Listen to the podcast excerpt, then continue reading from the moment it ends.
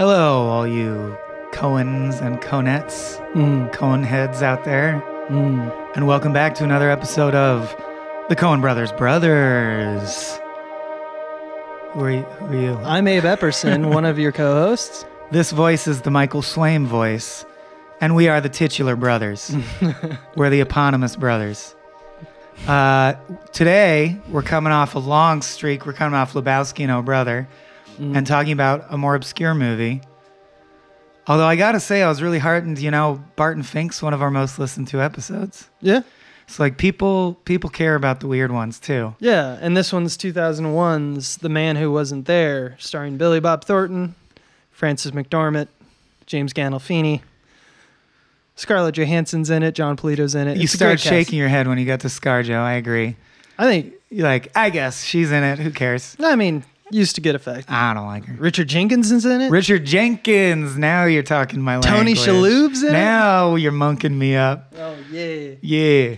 Uh, yeah. Yeah. Tony Shalhoub, the best part of Taxi, and this really is a vehicle for Tony Shalhoub. no, um, I think uh, a fair amount of people listening probably will either not have seen this one ever or need a refresher. So let's get right into diegesis. Yeah, I'll start with a kind of a logline ish kind of thing. Okay. Uh, so our Billy Bob Thornton's character is named Ed Crane, who cuts hair in his in-laws shop. His wife's a big drinker and maybe having an affair with her boss, Big Dave, played by James, James Gandolfini, uh, who has ten thousand dollars to invest in a second department store. Ed gets wind of a chance to make money in dry cleaning, and then a series of events that involve murder and bank or and uh, uh, blackmailing, you know, happen.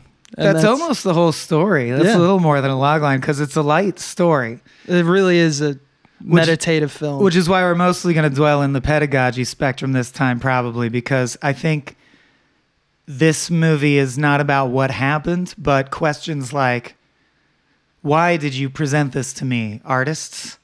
Why that? What does this mean? and, and I think it gets pretty interesting. yeah, so, follow along. the basic plot that's presented, as Abe said, is I wouldn't say Ed hates his life. Uh, he is the man who wasn't there. He is a cipher. I don't think I've ever seen Billy Bob Thornton act less, or or many actors act less. Well, ScarJo gives him a run for his money. Burn, but um, Billy Bob is clearly instructed to act very little, like he is an empty shell of a man just floating through life as a shade. Yeah. Uh, and so it's almost surprising when he takes actions or has desires, but he seems to desire a change in his life. He doesn't know what it is, but he knows money helps people get out of their ruts. Right.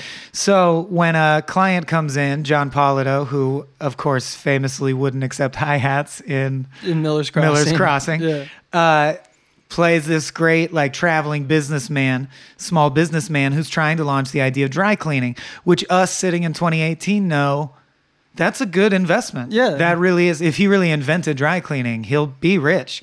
Even though he reads like a scam artist, like you feel like Ed is getting scammed. Yeah. Um, but also dry cleaning is a legit thing. So you wonder. Ed says, fine, I'll get the 10 grand by the end of the week. What he basically decides is to blackmail Big Dave? James Uh, Gandolfini. Yeah. Yes. Um, I just forgot. Big Dave Brewster. Big Dan Teague was in the last movie Yeah. we covered, but Big Dave. now Big Dave. Um, because he's always basically known, he doesn't know for sure, but he's pretty sure that his wife, Frances McDormand, is sleeping with Big Dave. Right. So it feels it feels like it's justified to him. It feels justified on paper, but what's funny is he earlier said, I know that she's sleeping with Big Dave. Whatever, good for her. Like he doesn't, it's not out of pain because he mm-hmm. has no feelings. He just decided, here's a thing I can do, mm-hmm. uh, almost Fargo like. So he tries to blackmail Big Dave, saying, I'll tell everyone what you did. Of course, Big Dave misinterprets this because secretly, the way he got the 10 grand to invest in his own department store was by stealing from his wife, who mm-hmm. is actually the heiress who owns the department store Nirdlinger's, where Yeah. he's a manager. So he's been skimming from the company. He immediately knows that it's Ed just because of the Well, like circumstances that's the surrounding. thing is oh no, because he beats very- it out of the guy, He, bi- yeah, yeah, Big Dave does, which is Um, circumstantial. So through happenstance, because of what I call small town syndrome, like how the Seinfeld characters would run into Uncle Leo on the street, uh, the guy that pitched dry cleaning to him previously had just come from pitching dry cleaning to Big Dave, and Big Dave turned him down. So when within the same week he gets a letter demanding the exact same amount of money, yeah. he's and he knows that that guy Jon Polito, whose name is Creighton, uh, Creighton Tolliver. Creighton Tolliver, by sheer chance, saw him cheating with Frances McDormand, like at a hotel, at a seedy hotel. So through sheer chance, he knows that that guy has something to do with it. Goes and beats him until he tells him, "Well, no, actually, this guy Ed Crane must have done it," and he invites Ed Crane over to have a talk in the middle of the night to Nirdlinger's. And I'm fudging some details because I want to get through to. Uh, The part we want to talk pedagogy. About. Yeah. But the big event that really uh, takes the movie from being anything, because up to this point it's just been like people existing, Right. But that I mean that's the altercation. the altercation where uh, he confronts Ed at the store um, and attempts to kill him. First, I think importantly, shows a whole range of human emotions. Yeah. Like, I do feel bad that I cheated with your wife. Yeah. I am sorry. But also, what kind of man are you to do this Yeah. petty pissant bullshit? Now I'm going to kill you. And I love the whole time. Uh, Billy Bob Thornton has no emotions. Like literally, the moment where he goes, "You're found out." I know it was you, Ed. He he's like, "Oh, yeah, and so he's so we have this little like he's almost breaking the window. By the way, it's it's going to come up later uh, when we kind of dissect the movie. it's a good red herring in the moment too." You assume it's that's how he'll die. Yeah, yeah, and then uh, but while he's been while Ed was thrown across the um, ta- like his desk, Big Dave's desk, and stuff like that. You don't know about it, and that's another thing that's important to this movie is what you don't know and what you do know, or what you get through context, because everything is made by his voiceover. That's a huge proponent or component of this film, is that you get Billy I- Bob talks to us. Yeah. Bill Bob talks to us and he gives us uh, he gives us exposition, but it more or less reads like Siddhartha from Herman Hesse. Like it's it's just these he's kind of like this Buddhist figure who's just saying, and then this happened, and then this happened, and I thought this about that, and isn't this crazy about humanity? Like it's more of like a journal entry written to no one. Um, but in this moment, you don't hear any voiceover. Ed stabs Big Dave with like a cigar knife that he got from his desk. Right. Big Dave had a letter opener type thing, dagger on his desk, Yeah. that he said he took from a Jap he killed, Yeah. which Uh, will be key later because Big Dave's also a liar. is all yeah and Um, and he stabs Big Dave in the side of the throat.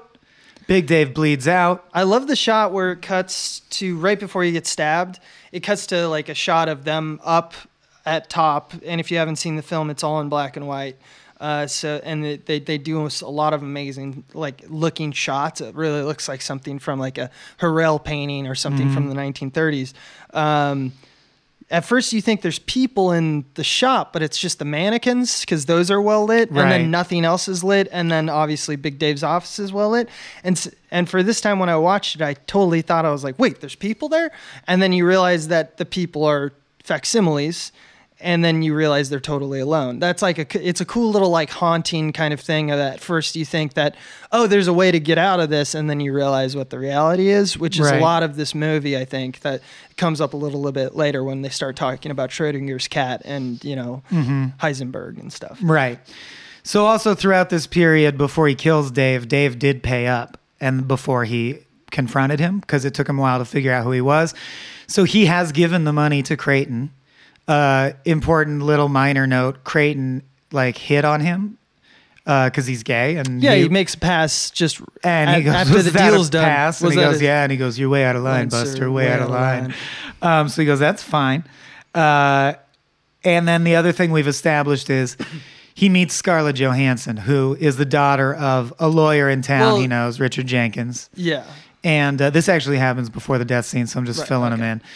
And he meets her while she's playing piano, and he's obviously taken with her and with the piano piece, and like how it's this beautiful moment. Not that he's in love with her, but he gets this weird paternal desire to be around her and like find out what her deal is. Right. And unbeknownst to him, he connects like, "Oh, you're Richard Jenkins' daughter." So he actually, I know Richard Jenkins, uh, and in fact, of course, he has good reason to go consult Richard Jenkins because the next day, Doris, his wife, gets picked up for the murder of Big Dave. So he, the consequences don't befall him because no one ever thinks about him or cares about him. Right. So it wouldn't occur to them that he did it. And she's connected through the embezzlement and the inf- affair. So weirdly, which we'll get into in pedagogy, for some reason, even though he has no feelings, he feels that he has to save her. Like that's Yeah. what you do next. Your wife's in prison, you got to get her out. So he first goes to Richard Jenkins for advice, sees Scarlett Johansson, creeps on her a little bit. Richard Jenkins basically says, I can't help you with this. I'm a tort lawyer. You need a defense lawyer. The best defense lawyer available is this guy, Tony Shalhoub, who's not, I forget, what, what is his name? Freddie Riedenschneider. Riedenschneider. Riedenschneider. Oh, yeah, he's the best. Best Riedenschneider. defense attorney from Sacramento. He is the best. So, Ed and his brother Frankie, or brother-in-law Frankie, Frances McDormand's brother, who is the other barber at the barber shop, Mm-hmm. and who it should be noted is Babyface, the guy who played Babyface, Babyface Nelson, from Oh Brother. Yeah. Um, they decide to mortgage the shop to get all the money they can for Frances McDormand's defense. Cut to now we're in like a trial period where we're going to see what's Freddie Riedenschneider's idea and how's the court case going to play out. Freddie Riedenschneider brings up the idea of, well, what's funny is Ed admits everything, but f- he says, well, I killed him actually. Why? For the money, I wanted to invest it in something. And Freddie true. takes it as him spitballing a strategy. He's like, he's "Right, like, right, right." he's like, right, right, Ah. right. No, that doesn't really work for this reason and this reason. Here's what we're gonna do. I'm gonna sick a PI on James Gandolfini, and we're gonna do the classic character bring takedown. Like maybe James Gandolfini's actually the bastard in the situation and deserved to die. The thing he comes up with is that it turns out James Gandolfini constantly lied about his service. He constantly, and he did, we saw it, talked about how he killed all these Nazis with his bare hands and saved people from grenade attacks Right, and shit. right. And it turned out he had a desk all- job in San Diego the whole time. It's all hot air. Yeah. So through that, Freddie Riedenschneider really thinks he can get them off. Uh, the morning of the trial, they're all excited for proceedings to begin. Frances McDormand doesn't show up. And it turns out she hanged herself in her Mm-hmm. jail cell. Which again, I'm going to save for pedagogy because there's a lot to unpack about why. Why? Why would- From what we know about her, why'd she do that? Yeah. then? Exactly. uh, basically Ed just goes back to his life, and it's worse than ever because Frankie. Uh, I forget what happens to Frankie, but he leaves the picture. Frankie uh, becomes he gets so Despondent. deeply in debt and drinking and heavily. oh, he's too drunk he- to be reliable anymore. Yeah, uh, because his sister died. Right. So he has to hire another barber to fill in. So now there's a guy who he hates even more than Frankie, who he hated. I love that one line too because one of the things that he hates Frankie for, or He's a i- is, that he's a chatterbox, constantly talking, and uh, Ed is the exact opposite. He just cuts the hair. Um, but he says about how, which I think comes into play hired, later. yeah. He's the new hire. He's like, I picked the guy who's the quietest, but turns out the guy was probably just nervous from the interview because the second that I hired him, he was just He just chatting. never His- shuts up. So everything's the same once again. It's as if he just replaced one Frank with another. His Yeah. life is literally the same. He also hasn't, as he uh, answers the questions uh, of the detectives, Mm-hmm. uh, they ask how long it's been since they he had set uh, because it's later revealed that when she hung her, she hanged herself that uh, Frances McDormand was pregnant. So they wanted to know if like when was the last time that Ed It's another officer comes off duty and is Right. like, "I just felt you should know she no, was she pregnant." was pregnant, but also like when did you have sex last? Like And because they're trying to figure years ago. And he's like, we, uh, yeah, he's Yeah. like Miss Crane and Mrs. Crane and I had not had the sex act for, for, several many, years. many years. Yeah. And it's just like so nothing has changed about this guy's life, even though his wife died, and his and he should be in jail for murder. and he And murdered he took someone. money and gave it away. Yeah. Oh, by the way, in the midst of all this, of course, uh, Creighton Tolliver disappears with his money, and he assumes, well, I just got fucked. Then it turns out, no, James Gandolfini hates like is homophobic enough that he beat the dude to death. Like he said, I found him and beat him out of it, that homo. And then later you found out he beat him to death and like threw his body in a quarry or something. So the money's just gone to places unknown. Everyone involved in the scheme is dead. And he's never even once been like suspected of anything. He's just living his shitty life. Uh, and then all of a sudden, he does get arrested. And I forget what for, so I have to scroll. No, no, no. Uh, here's what happened. He didn't just throw, and this is one of the times that I actually. oh, he gets bring up- arrested for the murder of Creighton Tolliver. because he's in the trunk when. Uh, so let's go back a little bit uh, Mm-hmm. because it's two things happening at once. Uh, Ed's making so apparently Big Dave put in the trunk of the car uh, Tolliver or Tolliver's Tolliver's, body. body.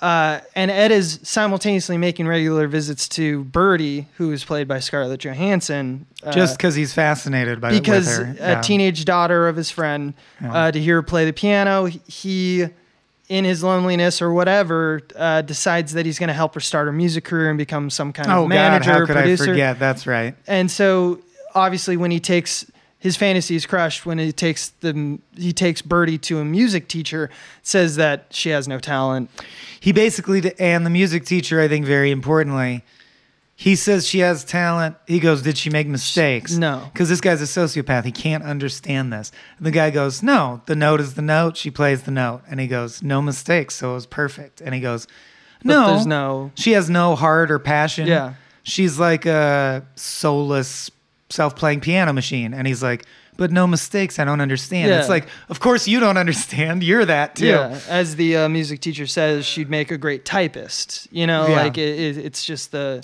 And of course, he's uh, doubly devastated, I think, when his image of her is destroyed. When on the way back, she almost, in a pitying way, like, she's like, "Thanks for doing all the things How for me. about I No give one- you a blowjob?" How about I blow you?" and, he loved her, of course, because of this idealized innocence. Yeah. So he's like, You're the one person in the world I would never want to have sex the with. control of the car and crashes. Crashes. When he wakes up, the police are like, "You did the crime because obviously you had in the trunk when we looked in your the trunk body of the body." Tolliver. This and is one of you the. had motive because he stole your money. I just want to take one moment though, and Mm-hmm. like weeks have passed yes. since Big Dave's murder Mm-hmm. to now.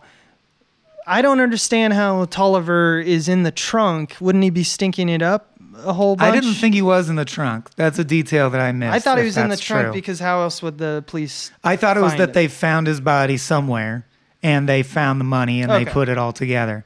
But it doesn't really matter, you know what Okay, I mean? yeah. All right. Uh, like I feel like we can move ahead. Someone will correct us.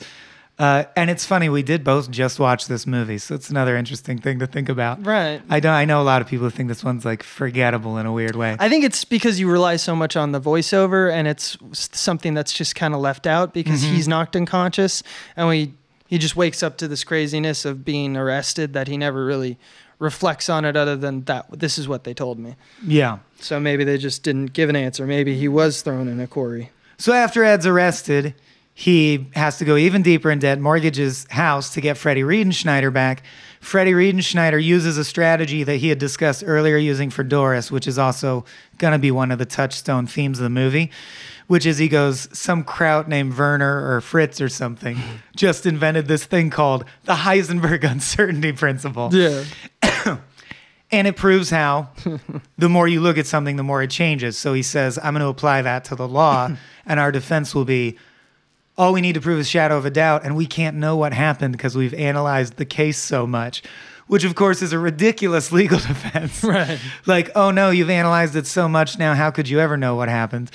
Uh, it's not, these events aren't taking place on the quantum level. But anyway, it seems like that could or couldn't work. But the point is, Frankie comes in and beats the shit out of Ed Crane in open court after he finds out Ed's involvement in all this shady doings. And that forces a mistrial because you need a new set of jurors when that happens. And when now he has to pay Freddie Riedenschneider again, which he can no longer afford to do. I just love this little detail of how the legal system's stupid. So he has to hire the cheapest lawyer possible. That lawyer just tells him to plead guilty and give up and go to jail. So that's Yeah. what he does Throw your mercy onto the court. it finally turns out, and I love this because again, I hate unjustified VO. All the VO has been an article he's writing for a men's magazine like Maxim or Playboy. Mm-hmm. They asked him to write an article about what does it feel like to be on death row. So he did. That's what the movie has been in retrospect compared to Vonnegut's Mother Night, mm-hmm. same ending. Mm-hmm. Uh, and he doesn't kill himself. He lets himself go on death row and waits until he gets the chair and experiences getting the chair. And doesn't it end with fading to white from him getting the chair? Yep. Uh, he Oh, no, there's he a dream reflects on his sequence as fate, well. regretting none of his decisions and hoping to see Doris in the afterlife. Both of them now free of the mortal world's imperfections. Right. Um, briefly before he gets the chair, he has a dream sequence where he walks out of prison and he's freed from prison. And when he gets outside, the prison spotlight becomes the beam from a UFO, and he sees the UFO in the sky and he seems to feel at peace. And that mirrors an earlier dream he had because the Big Dave's widow came over and talked about how she thinks She's she's, just nuts. yeah. She thinks UFOs killed Big Dave. I mean, And he starts regularly dreaming about UFOs after that. right. She's also reminiscent of with her big eyes that are really open. It's a disturbing It's- shot. yeah, It's really because that comes from like thing from another world kind of thing. Like She looks like an alien. Grey. alien people who are in some kind of involvement with aliens like are off a bit you know they they don't act like us it wasn't until the mccarthy scare that Mm-hmm. we started saying like but what if they were exactly like us um so it, it's definitely a cinematic reference Pedagogy. yeah that's the word All right, let's dive right in because it's basically just a guy tries to blackmail people, gets in over his head, gets sentenced, and gets the electric yeah. chair. and there's a few co- like things that we And just your lead, past your and- lead is very intentionally boring as fuck. so what is ed's flaw that he's has no soul, right? he has no soul everyone else does I th- I don't know, but we're gonna figure it out together, my friend. okay But yeah, at first blush, my thought was, it's three. It, that it's at face value. He's the man who wasn't there. He his flaws. He was born without the normal capacity for feeling that we have. He might be literally a diagnosable sociopath. I would say that that's all true. I think there's also on But top. there's a different flaw you're thinking of. there's a different flaw because I, I think that uh, that's what he's like born with. You know, like if he has an incapability of feeling, that's one thing. That be can be considered a disorder or a flaw. Uh, he's definitely inert, uh, but I would argue that it's because he's so passive. I think that his flaw is he he lacks things like ambition. He doesn't care to change things uh, because he doesn't see the point in it. He is. Uh, it's one of the first times that we actually, I think, ever sees a, a particular version of nihilism in a Coen Brothers film where it is debilitating for the main character. so apathy almost. Apathy, I think, is his. Is that different than soullessness? I think this. I think so. Um, I mean, maybe we could just words are words, but I think the reason that it's relevant in this is this is the one time, twi- I guess twice, where he tries to do something in his life that is out of the norm, uh, and those being that he blackmails Big Dave, and then he also has the subplot of he has a version or a avatar of Birdie in his head uh, that she's going to become this great pianist.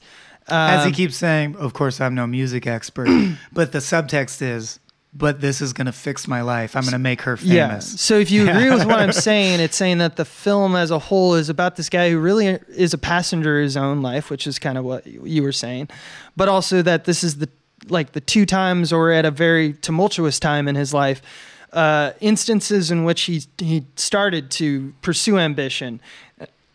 I think the more interesting question happens why he's trying to pursue ambition. Like obviously he's in this Why whole- care? Yeah.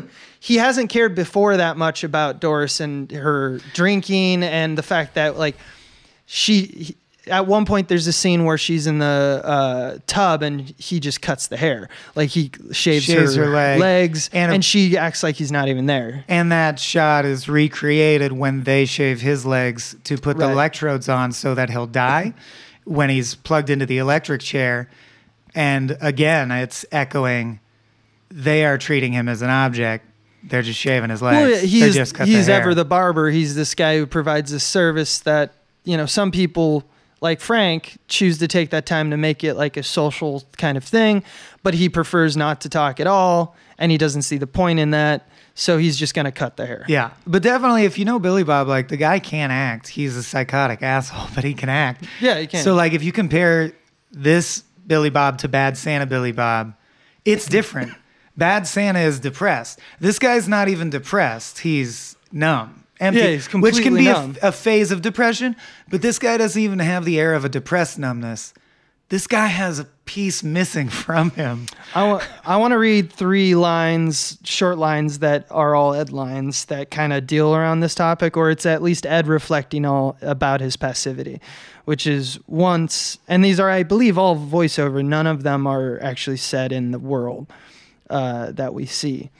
Life has dealt me some bum cards, or maybe I just haven't played them right. I don't know. Another one that he says is he told them to look not at the facts, but at the meaning of the facts. Then he said that the facts have no meaning. And that's referring, of course, to uh, uh, his lawyer, Who's going to use the uncertainty who's going to use the uncertainty win, principle. yeah. And the last one I liked is the more you look, the less you really know. It's a fact, a true fact. In a way, it's the only fact there is.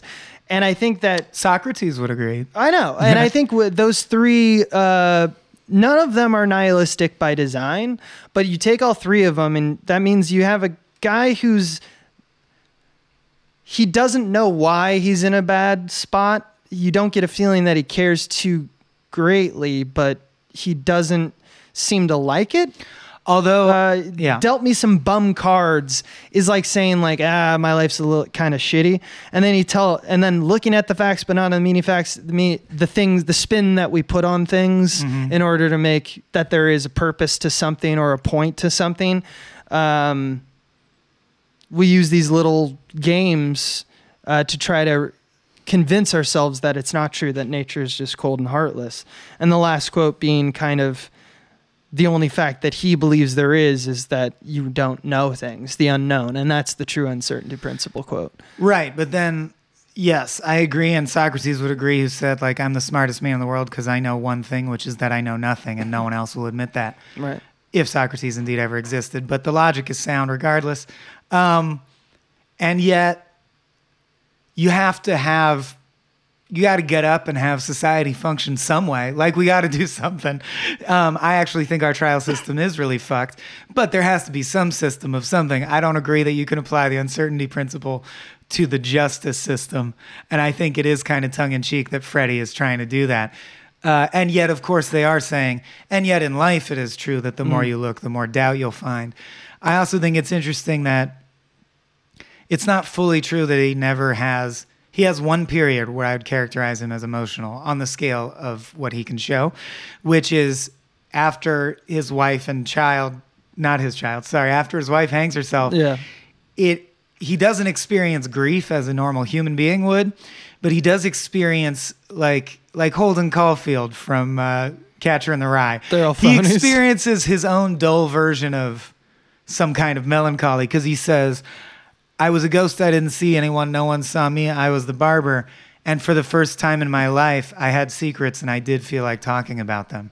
So even though he thought Frances McDormand held zero value in his life mm-hmm. and Frank holds zero value in his life, even this man feels lonely when those things are gone. Like even this guy notices Yeah. that he's like, well, actually, it is like it, like you said, my ritual is the same, but worse. It is worse. E- even though I'm incapable of grieving that she hanged herself, I wish she was at home when I got home. Right. And specifically, he wishes he had someone to confide in about all the shit he knows. So he goes to a psychic, which I think is a really important tangent scene. Right. Because it's uh, the most emotion we ever see from him, acting wise, are in these back to back scenes. He goes to a psychic, and the psychic tells him that his wife loves him very much and wants to, him to know that from the afterlife. And he's like, You're fucking phony Yeah. and he's slightly angry, which is the most anger we ever see. Then he goes to Birdie and tries to convince her to go see this guy to get her musical talent evaluated. Uh-huh. And I would argue in that scene, he also shows more emotion than he ever showed. It's still he's subdued, angered by the fact that his version of but Birdie he's like is not pleading true. with her to do it. Yeah, and then when she tries to go down on him, he, heavens to Betsy. You know, heavens like, to Betsy Birdie. uh, you know, it's like uh, it's this. He, everything's going wrong for him at this point, and it's the ti first time he's tried. I think it's all coming down to kind of more or less a midlife crisis because I like your point a lot about how it, the ritual is the same, but like things have changed enough that he now sees the value to like social interaction or like having hopes or dreams, whereas he didn't before. It's not that he doesn't believe there isn't any purpose, which is, I think, where we're coming from. But where we're going now is that he believes that there's small little. I see. I see the uh, purchase of these purposes. Like I see why the there's Like- value to it. I don't but- love anyone and no one loves me, Yeah. but I can see why other people might enjoy it. Right. So he's flirting with it, and that's kind of a midlife crisis. I right. mean, that's He's like maybe Birdie could be my I don't know daughter something. Yeah, and here's something that's interesting. I felt is that if you believe that this midlife crisis made tangible for Ed is this uh, ScarJo B plot, it's that he uh, builds this kind of narrative for what like she is, and definitely what she isn't. Uh, things that he thinks that she isn't, and like she has never shown enthusiasm for the piano. Uh, another one is that he thinks that she's going to be like a concert pianist um, uh, right off the bat. Uh, he's making her a passenger in their interactions, much in the same way that most people in the movie treat him. Like, this is what's going to happen now for Yeah. you, which is what his wife does to him. He's now doing that to S- Scarlett Johansson's character. Uh, it's like he's tired of it. He can't make sense of it, and he's just mimicking And what he just he believes the world makes the world chance. work. Yeah, he doesn't really know her at all. Uh, and I love that the moment their relationship first starts to crack is based around his habitual prop, which is Billy Bob is never not smoking a cigarette Right. in the entire movie.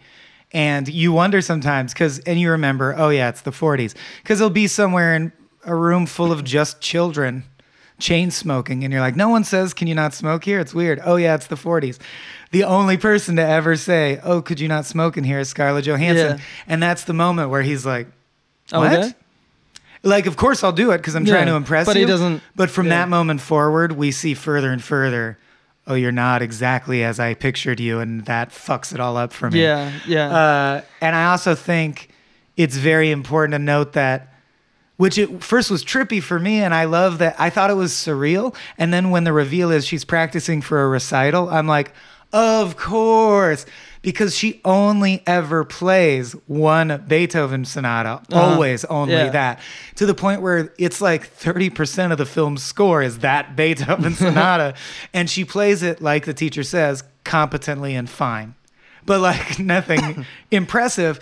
And every time you ever see her, that's what she plays. And at some point, you're like, is she that person at the party who can only play Fur Elise? So they play Fur Elise. Right. But it's like, no, she's practicing for recital because she has to pass band class. Then she'll never play piano again. Right. Like she says, Mr. Crane, I don't know if you know this, but I have no interest in playing piano professionally. Right. And he like never even stopped to ask her that or wonder. That's not his concern.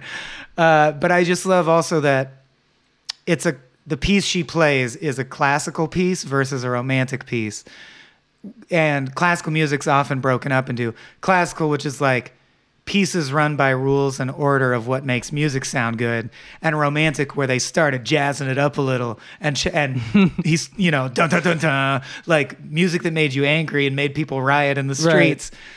She's playing like a very prosaic piece that is straightforward. Yeah, he likes that. and he's like enraptured by it. Like it's amazing. Yeah. Right, right. And I like she plays at the recital, and of course, after the recital, he tries to come up with her to her, and she's flirting with a 17 year old boy, like a 17 year old girl would normally be doing. Yeah. And he's like, pissed. I don't like that the world is this way. Yeah. That's that's what it. He doesn't know what he wants because he doesn't want to have sex with her, but he doesn't want anyone else to be interested in her right. either. That's why I think he does what he does to her. Is that in this midlife crisis where he's starting to realize like the mechanizations of what makes the world work, Mm-hmm. he makes this. Com- he like essen- essentially makes this form of complicit like abuse and causes her to be lower status, even though she's just like, all right, fucking whatever. Mm-hmm. Like um, he's like a ghost, and he doesn't understand why Mostly, I think it's because he's boring. But I think the Coen brothers are saying something about uh, how the world is a bunch of people that are like selfish, which is what Big Dave does. Which Everyone Doris definitely does. has clear wants. They know, all want to break Frank out of their does, ritual. What Freddie does, like, so I get that. Like, for example, I don't want to. I've never really been struck by the interest of having kids Mm-hmm, personally. You know, like I, it just never occurred to me that that's a thing that I should do. Like or have to do. Right. The fact that people find that the next step uh, or some kind of success in uh, in that arena is kind of foreign to me. I think that's as foreign. The idea of ambition and being interesting and telling a story, Or even engaging with life. engaging with life, Yeah. is equally as foreign to Ed Crane in this situation. So Do you think there are people like that? Or I is think he an exaggeration? He is, I think that's the thing is surprisingly there like you walk into a movie that's called The Man Who Wasn't There and you expect to get a long treatise of why he actually was there. but society overlooked him. yeah. Yeah. No, that's not what this film is about Right, at all. This film is about how if he's basically they're Plato's caving us, or they're Mm-hmm. uh, the Einstein. It comes up. We're going to talk about the uncertainty principle in a second, but like. There's this one analogy that uh, Einstein used to make people understand of why, like, getting some distance from stuff uh, like he talks about the like speed versus acceleration and witnessing a someone riding a bike and how it's instantaneous and you take a photograph of that person there but then you wait a little bit and take a photograph there he's basically doing a zoetrope of like that's how we understand trends is we take instantaneous plots of and moments our brains interpolate data points. in yeah and we do the same Yeah. thing with that kind of science and that's um, i think that's what ed is not only doing but i think that ed is the control group a little bit well maybe not the control group but he is if you take that all out of life if you basically are this american buddha who just is looking from afar and also kind of looking inward but he's not like a part of the human race Mm-hmm. um, that's what this movie is trying to do. It's trying to talk about how society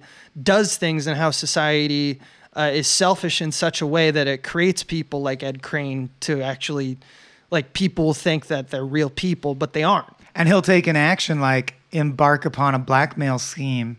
And if you asked him like why, Why? Yeah. the real answer, if he was honest, would be like, "I'm bored, and it's it occurred to me, and it's the kind of thing I've seen people do in movies, so I did it. More or less, you know. Yeah. Like, I heard from Doris that we should get more money. So I did I it." think that da- Big Dave sucks, but I also think that Big Dave is seen as important Right. because he has money and he has stories. So I'm and I guess I want to be important, This. not even because I feel that I want it, No. but it's something to do. It's what the rest of us Yeah. are doing. It reminds me of how in Fargo, Jerry Lundegaard Yeah. could be perfectly. He has a like a wife and child and a stable job. There's nothing stopping from him from just being satisfied and happy. He's the one who has an internal desi- dis- decision that is no, no, no, no, no. I need more than this. This is bad. This is failure. I have to do something fucked up to get more. Um, and it's interesting that Ed, whereas Jerry has that, he feels like a desperate animal passion to Right, do that. right. Ed just decides to do that calmly. Right. Very interesting. Uh, there's another quote I wanted to read about Ed Crane, unless you had. I mean, it's the same topic. Well, the quote I was going to read that I'll slip in here is I love Frankie's improv at the beginning when they told him just to talk a lot. And he's talking to the little kid, his hair he's cutting, and he goes, No, this is what I'm saying. See, is these fur trappers, you see, they would capture and skin the animals, you know, and they'd bring them down and they'd trade them for gold ignots Ignatz. instead of ingots. Ignats. They Yeah. would take these ignots. and it's also uh, kind of like the process is also kind of the same. Like yeah, at the beginning of the film, he goes through all the f- like twelve types of haircuts that one could get at this time. It looks, hey gamers out there, it looks exactly like in Grand Theft Auto when you're getting a haircut, scrolling or through the haircuts. Red Dead Redemption. Yeah, it's amazing. Yeah, it's it's exactly the same, and that's how like I want that. You can just point to a board, and Ed Crane, Crane can do. He will play the most boring but technically perfect sonata of your hair ever. That's what this guy's. He's good at cutting hair. also interesting. He says, "I worked at a barber shop, but I never considered myself a barber. I stumbled into it or married into it more precisely."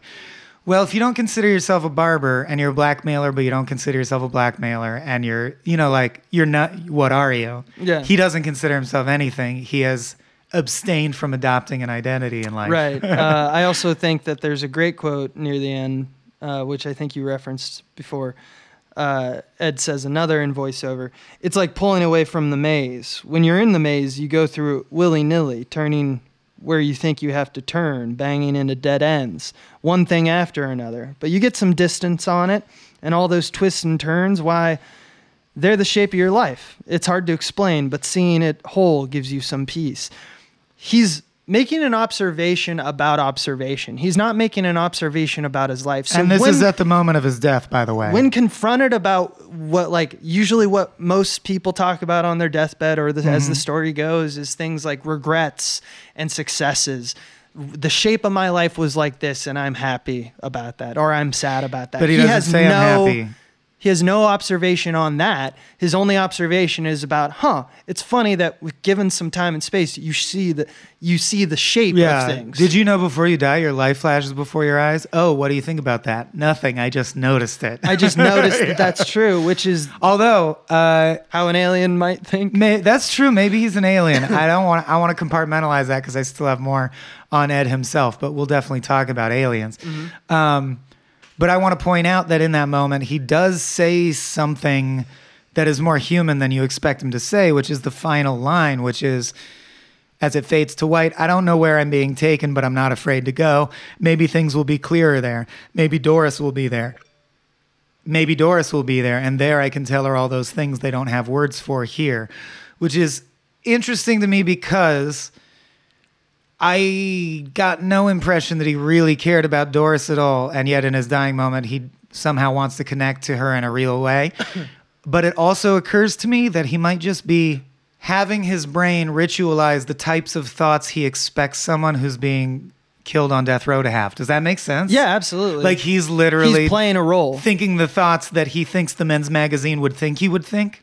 right Yeah. right which is I'll go um, up to heaven now and I'll see my wife, I whi- guess. which is i mean i don't know maybe maybe i'm Or maybe- i don't think i'm that unique or did he grow a human, heart in that moment? I don't but understand. we've all kind of done that like we don't do it as our in this case ed crane does that all the time but like everyone's kind of done the thing where it's like you're confronted with like an amazing grief or something like that and you're like shit what am i supposed to do Yeah. It's, uh, it's kind of like in Magnolia with P.T. Anderson, where he talks about, you know, how the Philip Seymour Hoffman says, you know, it's that scene in the movie where so stupid it meta. I know it is, but it's a great moment because it's true. We've all kind of had that Yeah. thought where we go like, well, technically grief is just motions, and if I can just go through that, do I get through my grief? Like what, what the chicken or the egg kind of thing, Mm-hmm. or is it just should I just let it all out right now? He's definitely Ed.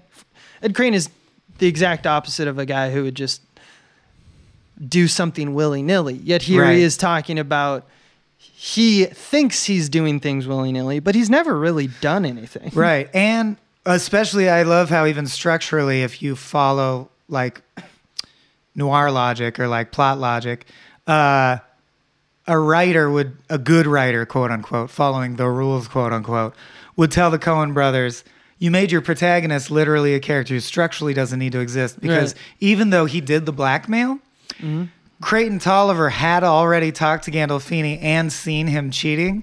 And like I, I wrote down all the logic, but trust me, it tracks. He didn't need to do anything for them to. They would have reached at least conflict those roles could be parsed to someone else in the story. Exactly. It's like um, Creighton could have just run into James Gandolfini and that would have happened him, yeah. anyway. Oh, that's what it is. It's that all you would have to do is say, we'll eliminate the Ed Crane character and have Creighton Tolliver blackmail him because Mm-hmm. he totally would. But instead, Ed Crane's just this weird middleman who insinuates himself into the plot. Uh, The one thing I can think Yeah. of is that uh, were it not for Ed, would Doris have like?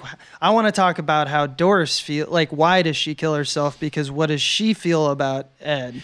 my th- only, well, Because that's the one character that right. yeah, it would take away from that because her grief and her and I think you kind of need Ed to be there.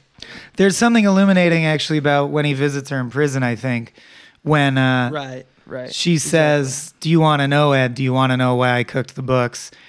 And without saying it, it's implied and cheated on you. Like, I think the movie, in large part, is about, as is fitting with the title, but they're they're accusing all of us of being a little Ed Crane, is abdicating the opportunities you had in life to actually engage with a fellow human being, Right. um, and that's the shaving the legs. He had a, this chance at intimacy with his wife, and they both ignore it and let it pass. And then when his legs are getting shaved as he's about to die, it's basically saying, "Yeah, and your whole life has been that interaction." Yeah. because in prison she's like basically saying to us the audience do you want to have the big emotional scene now do you want me to break down and go i cheated on you because you've never shown me enough affection Right. and then you yell at me and then we reach some And kind then- of equilibrium Yeah. and his response is just you don't have to tell me anything ever like so like again it's he could have been the man who was there it's a choice to not be there Right. um, but the only thing I could gather about why she killed herself is, and I want to know if you have a better answer, because the things my mind's grasped at are just like, well, maybe the shame of having James Gandolfini's child out of wedlock after he's dead is just more than she's willing to live with out in the real world. Maybe she literally doesn't can't imagine what she and Ed are gonna do. Like, what will life be like after this? But these are all like rooted, real human, which I think maybe maybe that's the point is that she does emo- things based on emotional impulse, so they don't have to make sense. Because I do think one of the most powerful uses of a character in this is Frankie as a foil to Ed, because they have that tangent where they go to the wedding of her cousin who she hates, and you see that in every part of life, including when he's grieving for Doris, Frankie fully engages emotionally with the moment. And you get the impression that his life is very rich and full as a result. Right. Like he lives big. He really People is- buy yeah. into his and narrative. people love him. And Yeah, even when though he's, he's sick fa- on he's a phony. you even when he's sick on pie, he's making jokes and being a good guy. right, Yeah. everyone loves that part of him, and it's like, um, so it's basically the anti-Holden Caulfield. Uh, this Yeah. movie, it's like saying like if you dwell so much on the mechanizations of the apparatus and say like, well, that's silly, that's just that. And you say, you know what, I'm not going to participate in that aspect of life. Why? Because I find it stupid, or I find it blank, or I don't think about it anything at all. Mm-hmm. Because why would you do that? You are now keeping a section of life out of Yeah. you, you know like So and like we do it all the time sometimes no, Holden Caulfield, you're the Yeah. phony. like I don't believe in crystals, for example, like like Emanating you. magic powers, yeah. I don't pl- particularly believe in that. Now, if we're to use this analogy, I may be right or wrong, but the point is, I have shut my down myself down to, like, I, I will never experience what it means to, uh, or even have get the placebo effect. the placebo it. effect right. or anything like that. Whatever I believe, it doesn't matter. I've just closed that door. Um, I think with Doris, I think a little bit different. Uh, I think that what you said is kind of true, but remember that she's also she's cheating with Big Dave enough that they're. F- it's probably an accident because obviously it would create a lot of problems for both sides that she got pregnant. Um, I think that that pregnancy probably could have played a little bit of a role, but I don't know if she knew that or even if she knew that going into prison. We don't know. But what we do know is that she was an alcoholic, so she had some either bored inconsistency aspect of her life that she didn't was unfulfilled. Probably And she filled filled it with a bottle. and Yeah. with the thrill of extorting and shit like that. Right. I And think it's interesting. Sorry, but just real quick, the seminal cornerstone of their marriage was they went on one date, and two weeks Right. later she said, "We may as well get married." Yeah. And he said, "So soon you don't even know me," and she goes, "What? Well, does it get better? it get is there like something I haven't seen?" Which is such a great And he goes, "No, I guess fine. Let's get married." So like, it didn't start as like a thrilling romance, Right. I fucking love that line. What does it get Why? Does it get better? Because it's just like, Well, holy then don't shit. get married to me, Jesus. So she's like perfectly suited to being a wife to someone like Ed because she obviously or doesn't maybe care like about him, that. she thought she was, and now she does feel the hollowness exactly. of it. That's what I'm. I think that she is. Um, I think that she is basically his.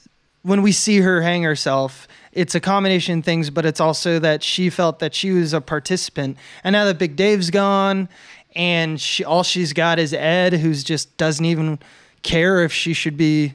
even in like, Like- even in the bad way. He doesn't even seem to care that she betrayed him. like she what wants should I do? What should I do? Yeah. Something. And she realizes that she has built for herself a life that she was conducive to people like that and she hated herself. I think that's what comes out of this. So she's peop- alone. she's alone. And uh, what comes out of this is I think I think Ed Crane hates himself a little bit should even got on end. that single mom tip. right. You got a kid coming. That can be a very rewarding relationship. Right. Well, she doesn't necessarily Post a Tinder that, profile, but- girl. Get back out there. but I also think that uh, I don't know. I think Doris is the most interesting character in this whole thing because she chooses to take her own life versus Ed, who is Mm-hmm. just such a passenger that even at even on his deathbed or his death chair, uh, he Yeah. Is still just making observations that an, any alien could make about human Right. struggle. Which reminds me a lot of a book I hated that since became one of my favorite books. So I uh, super don't recommend The Stranger by Albert Camus if you care if you think boring plots are boring. But if you are mature enough that you can care about what is it to be numb and why is he numb and what are the reasons in his brain. The Stranger is the I would call this Isn't and The Stranger the two masterpieces of Didn't, say, alienation. didn't they say this is kind of loosely based on The Stranger? I didn't read anything like that, but like it's got to be. I mean, the stranger in the stranger, he also Yeah. eventually gets executed, and the central premise of the stranger is the pro- you're the protagonist is you, like you're in his head very thoroughly the whole time. One day he's on the beach and he sees a guy and he has a gun in his hand by chance because of previous instances. And the sun gets in his eyes and he feels hot and uncomfortable, so he shoots the guy in the head. Mm. And the revolutionary thing about the book at that time was the supposition that that can be the reason. It doesn't, you don't have to explain the heart of man. It could be that the he got so hot that it made him so uncomfortable that he did something crazy because he was numb in that moment and he made a weird choice. Uh, and I think there's a lot of insights into it. Although very unlike this movie, at the end of The Stranger, the big payoff is he does come to a very I would say uh, The Stranger is like if Ed Crane learned his lesson. like uh, The Stranger is more traditional only in the sense that as he's facing death, it does enkindle in him regrets and realizations about how you should connect with life and what he lost. Whereas Ed Crane doesn't, seems to just sail off into the stratosphere with. yeah, he kind of has this Yeah. blase hope that things are going to be better, but Right. he doesn't seem Maybe heaven will be good, I guess. He doesn't have any certainty of That's it, what I've and heard. he's yeah, he, he's real neutral about whether or not it's going to happen and whether or not he cares because he's become so numb that that's his like defense strategy. I think. And I do think they are trying to say this is their modern alienation movie because a resonant line throughout is what kind of man are you? Aimed at Ed. Frankie says it and Dave says Dave it, says it. Frances says it. And also Tony Shalhoub constantly says in his closing arguments that he is the modern man. So I think they're saying, as I said, like that's their code for like they're accusing us of we all inhabit Ed sometimes, uh, which is to be alienated. So let's get into that. Do you think it's as simple as this movie's about a bunch of people who are aliens? So let's throw in some alien imagery. Are you asking about specifically why the Yeah, let's UFO? get into the UFO iconography. Uh, and I promised I'd do this last episode, but now a brief interlude to, for me to shit on the Fargo FX show. Season one, I thought very strong, and believe me, I love me some really subtle Coen Easter eggs. But the fact that one of the Fargo FX seasons, I don't know if you've seen this far. Yeah, I've seen it. Okay. They took the very subtle nod to Man Who Wasn't There, which is a Coen Brothers movie very few people have seen. That in Man Who Wasn't There, he dreams about a UFO. And they literally ended the season, which is a, like a true crime story unfolding, by having UFOs just come and fix everything. Mm. And I can see how the writer could argue, well, it's a nod to Hudsucker, how God just comes and fixes it at the end. It's a nod to The man who wasn't there. the man who wasn't there because there's a UFO, but fuck you. The Coen brothers would not end shit with a UFO just coming. I don't know. I hated the end of that season. It killed me. Yeah, and I think I think it's um, I think it's funny to them. I think the UFO is funny to them, but uh, in this movie, And I think that it's But- definitely fresh to have a movie from this era where the widow goes, I think it was UFOs. You're like, that's an interesting element to throw in. Right. I think that's where it really comes from is um it's the fact that this whole time it's been stream of consciousness and he's on death row and like you said it was a dream. Um so it's not the Buster Scruggs vignette number 2 with James Franco where he sees the girl before he's hanged. Mhm. You know, it's not where the Coen brothers typically like to give you like and then all of a sudden like that's just Yeah. the way it happened. It just happened. He uh he sold a thing to Reader's Digest and he saw a UFO and then he died, you know? Mhm. Um, that's I don't think that's what this is because they put it in a dream sequence, but I think it's um, him doing his brain doing his subconscious doing the churning that is all of the component parts of this film noir essentially uh, that are just random and haphazard and definitely made up of the things that Coen Brothers like to uh, to write about, which is that just random currents sometimes dictates what life is. Uh, he, I think, is his subconscious is pulling that thing about Big Dave's wife, about she is also seen as a stranger. Like notice at the that uh, the dinner party, Oh well, everything is Doris and Big Dave. she's a fucking weirdo, and no She's one approaches weirdo. her. She's an but she never really lady. talks until the UFO thing. That's her like one big. Thing. And you assume she's there to accuse him of murdering Big Dave because it's pretty Right. clear. Like it's not a hard case to crack. Yeah. and I think that he sympathizes with her a lot, uh, even more than he real. He doesn't realize it until later. He has the guilt for other strangers. I think that's what the UFO is representing, is that he is pulling this like random memory access to this uh, woman that he's fucked in her entire life up with his actions, and he is the UFO sequence is the reason why it's a heavenly light, the reason why he's getting free Freed from prison. from prison. Right. Yeah. Not like running out of prison, not by his own doing, no, no, not no. like getting out. It's not No, like he's it's- fantasizing that his alien buddies will get him literally no, out of prison. It's very specifically like just by random magic, he is out of prison now. and it's not that he's running away, Which but he feels free because the UFO is there. the passenger once again Yeah. the passenger side of freedom it's like he got out of freedom because he did everything he was supposed to do uh, off screen i guess in his dream. But it's not like he's dreaming because usually i think if you were in prison you would dream about getting free by your own gumption or whatever.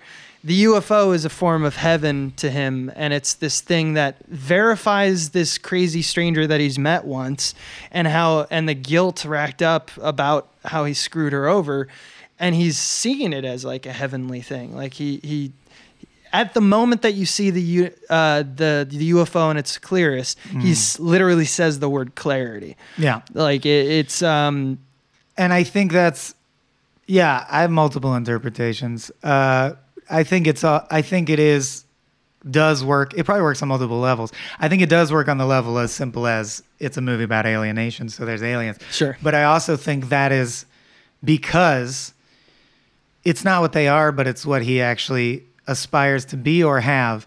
Either an authority, like he's so lost about how to navigate this that the only thing that could save him would be an authority figure from beyond the stars to just do it. right. Deus Or- Uh, maybe he wants to be an alien because that's the best he can hope for because aliens are the life form that would look down on us and experiment on us and see us like rats in a maze. And he talks, he enshrines the idea of, I'm going to go up and I'm going to look down and things are going to become clear.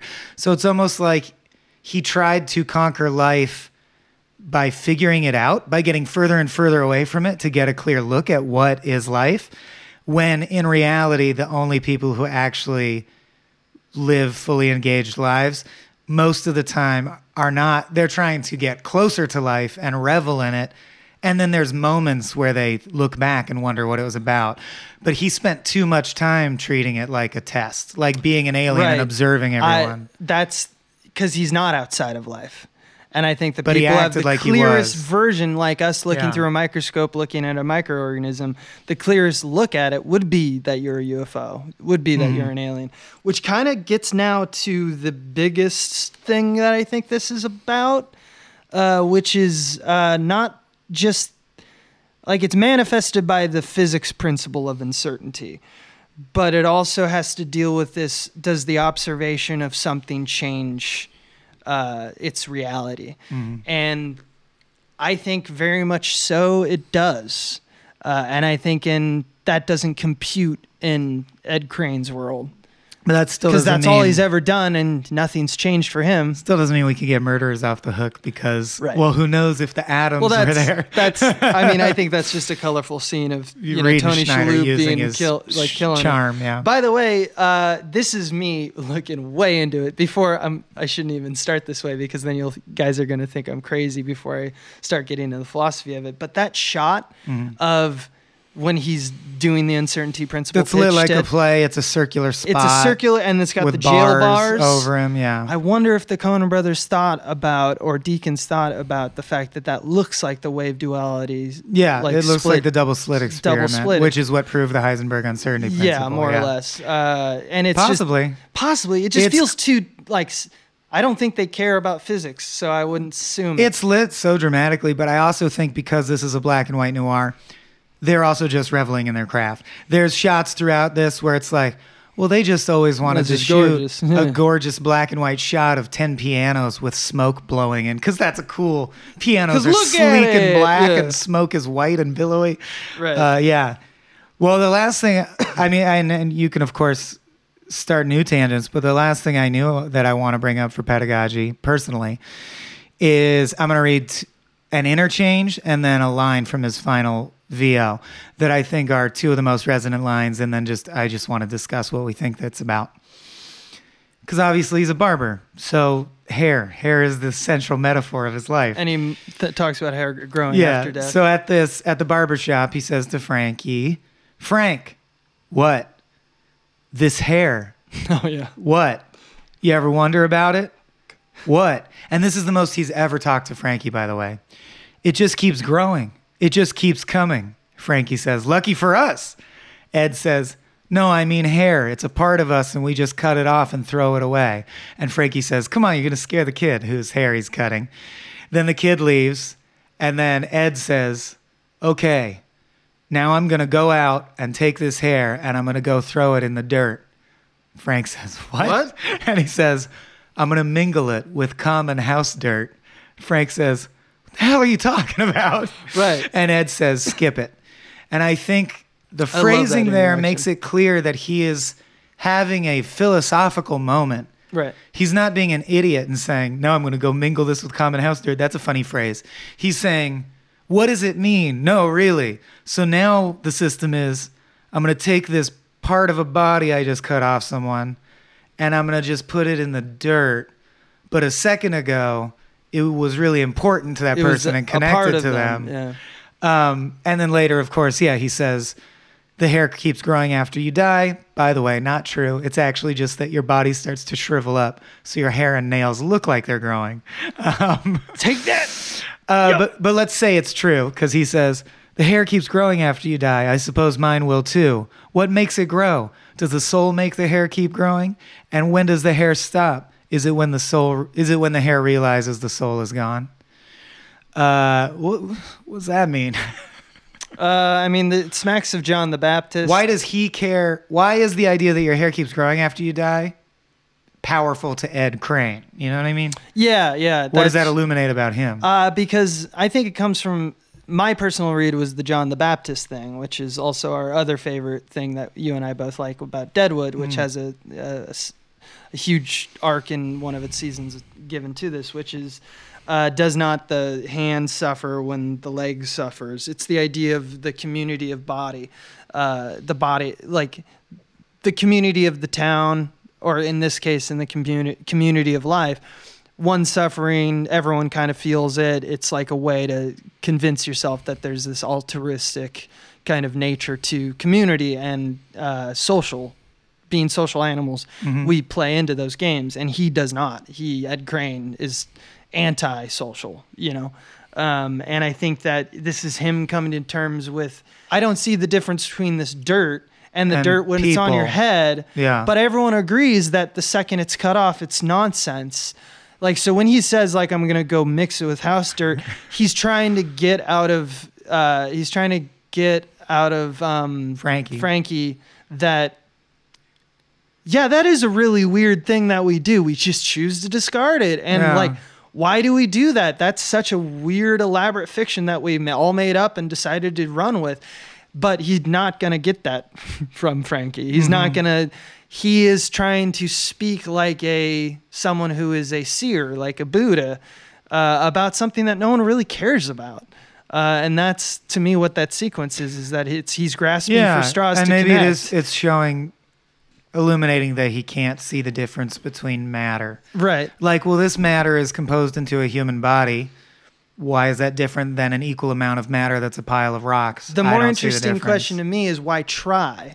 So That's the only moment he ever is Right. like, I'm gonna philosophize. I'm gonna figure something out. I'm going to Yeah. say something to Yeah. Fred because or to Frankie because that's the thing with it is that if he really did believe that there is no purpose to like this I guess this placeholder or metaphor for community or in this case just the body and the fact that Or- it grows on after you die is it the soul caring These about something because it came from another why living human. double Yeah. check with your fellow man if you don't actually believe it i think he's starting to believe it that's right Right. i think he's starting to believe that that's his midlife crisis is he's like i've always Well, thought and that life is this way and Why would not. he try what he tries with Scarlett unless he was deciding, I want to, may, maybe I'll practice feeling. I, maybe I do want to try and see if I can feel something. yeah maybe i truly have been like i'm thicker in the maze than i thought i was and i need more perspective Mhm. which is yet another one him his flaw running away with him he thinks that he's capable of that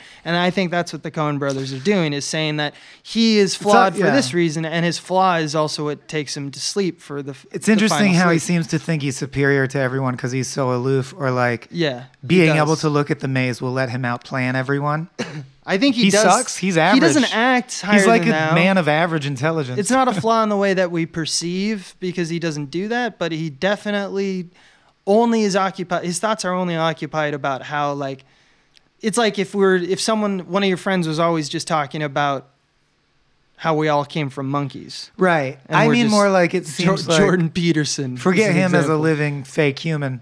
It seems like the Coens are going out of their way to say, because in many many films the trope is. uh if you're that guy who's completely separated from society, it gives you some magic You're, ability. you're God. You you're ten steps ahead of everyone all the Yeah. time because you're a sociopath. You're counting cards. I like how they went out of their way to say being a sociopath doesn't make you automatically great at crime Right. either. No. He's average at it. no, he's actually bad at it. he's pretty bad, but then like sometimes you win, sometimes you lose. Although he is bad in the sense that he's like, "Here's my ten thousand dollars. You're not going to screw me on this." The guy goes. No. No. You want to sign a contract? And he goes, Nah, I trust you. And it's like, what? He Wow. offered. Get the contract. the- oh, I, he's like taken aback, you know, like uh, about the contract. And we never know whether Creighton Tolliver was planning to screw him or not. He indeed could have been planning to open a Yeah. laundromat. Uh, we didn't get to see the observation because he died, so Yeah. the experiment hadn't happened yet. Exactly. Um, I think that that's. I like this idea that he's an American Buddha because it kind of eats its own tail. Mm-hmm. Because uh, something about like this Billy era Bob of time- the Ouroboros. nice. Uh, the it's something about this time. It's something about uh, you know not consumerism per se, but like that bar that good life from 1950s. Everyone had a part of the community to provide, and we all the white picket fence was the American dream. And then to throw someone like a Siddhartha into the mix is just like you're not helping this community. There's a lot. In, you probably would be useful to this community, but you're not helping them. They're not going to ex- receive this wisdom, and then for him to combat it with absolute isolation is uh, that. Of course, that would happen. You know, of Right. course, the uh, stranger would be outsourced to a different community or no community at all. Um, Or eventually end up where we put people that don't fit in, which is jail and right, dead. and that's Yeah. one of the things of this is kind of a how do you do that? But I mean, I'm feeling. Yeah, let's move on. Uh, uh, I believe they shot this in color. Oh, and then graded it to yeah, black and they knew what they were Oh. doing. But this is another way that it's just like Roger Deakins. We haven't really gone crazy with Roger Deakins that much yet. We all have said we loved him and stuff. This one's This good. is- it didn't blow my mind. Calling your shot visually.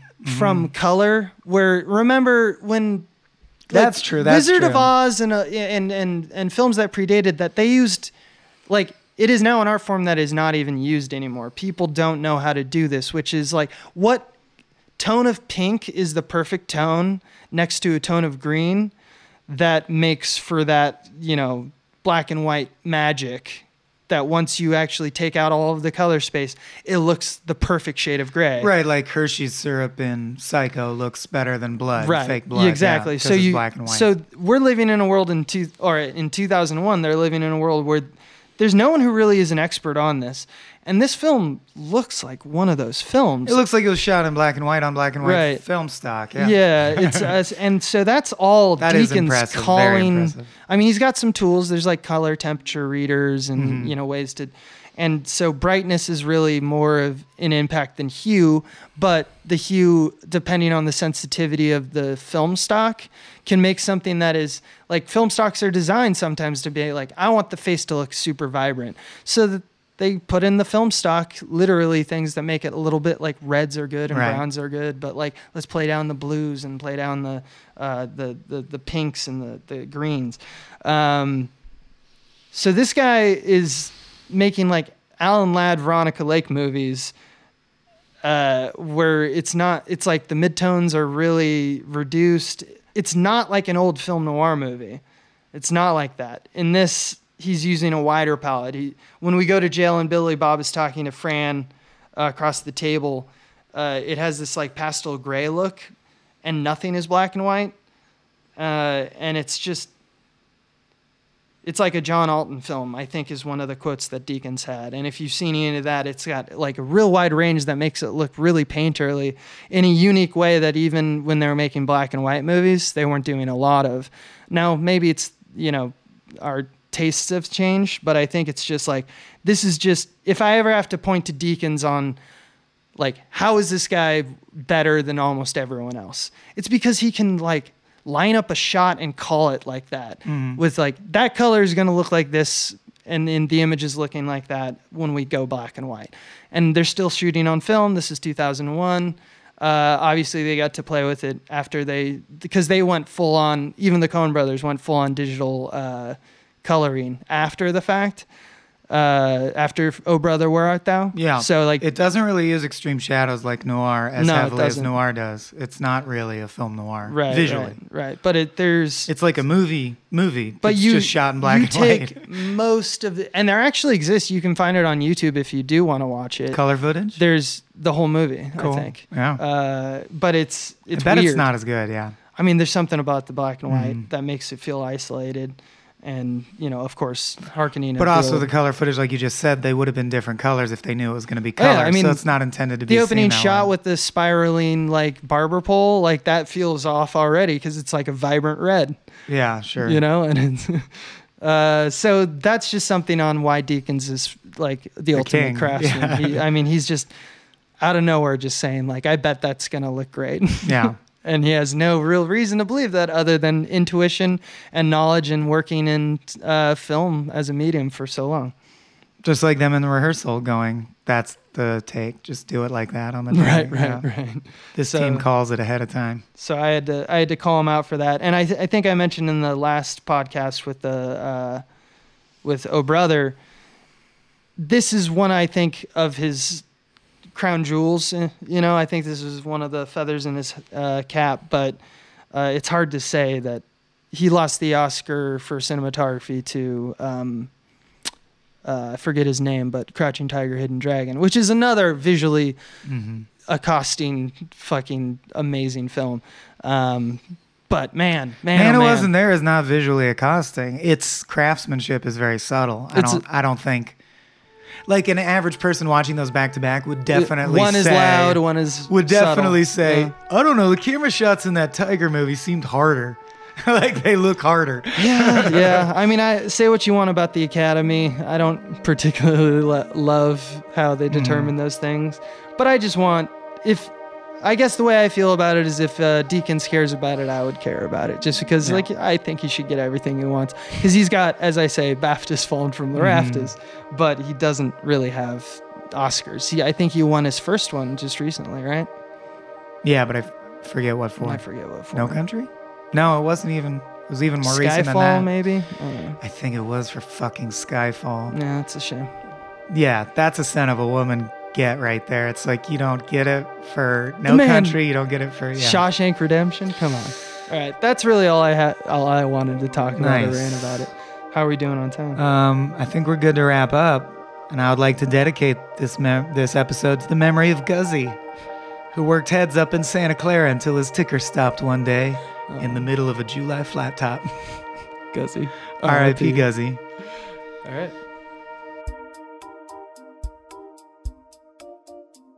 This has been a Small Beans endeavor. We're a bunch of pals who make podcasts, sketches, music, web series, and movies. The Beans always have new ideas percolating, so make sure to check us out at patreon.com slash smallbeans. That's P-A-T-R-E-O-N dot com forward slash small beans, where you can browse all of our current and past content, see what we've got planned in the future, and learn how your support can help the small beans grow into huge, giant monster beans. If you enjoyed this content module, please like, rate, subscribe, or tell a friend about us. We love you.